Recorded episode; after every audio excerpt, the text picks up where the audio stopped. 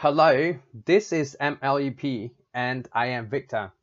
Welcome to today's podcast about time management for busy students and young professionals. In this episode, I will talk about some practical tips that can help you make the most of your time and stay on top of your tasks. Let's go!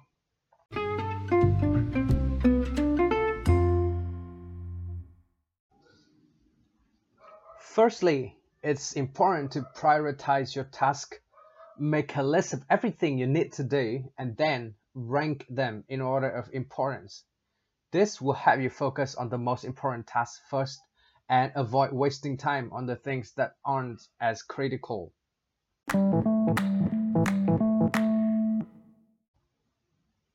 Next, break your task down into smaller, manageable pieces.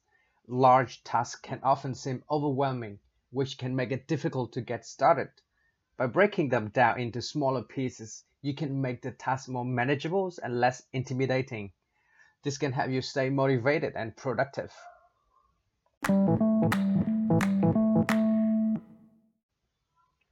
Thirdly, use a planner or calendar to stay organized.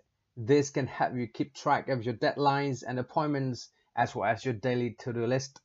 By having a clear plan for your day, you can avoid wasting time and stay on track.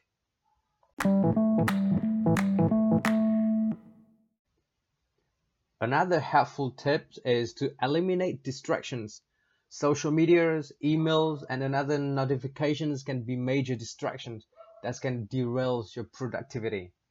Turn off notification and try to limit your time on these distractions.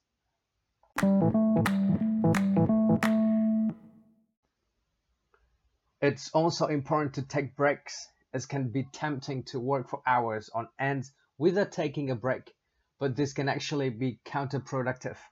Taking short breaks can help you recharge and come back to your work feeling refreshed and energized.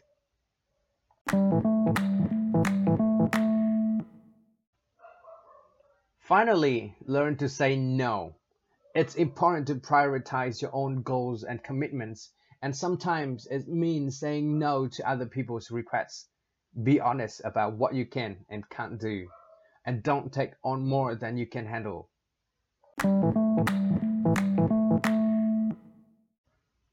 In summary, time management is crucial for busy students and young professionals.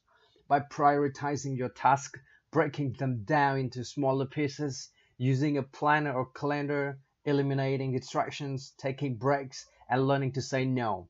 You can make the most of your time and stay on top of your responsibilities. Thanks for listening, and I hope you found these tips helpful. I am Victor, and this is MLEP.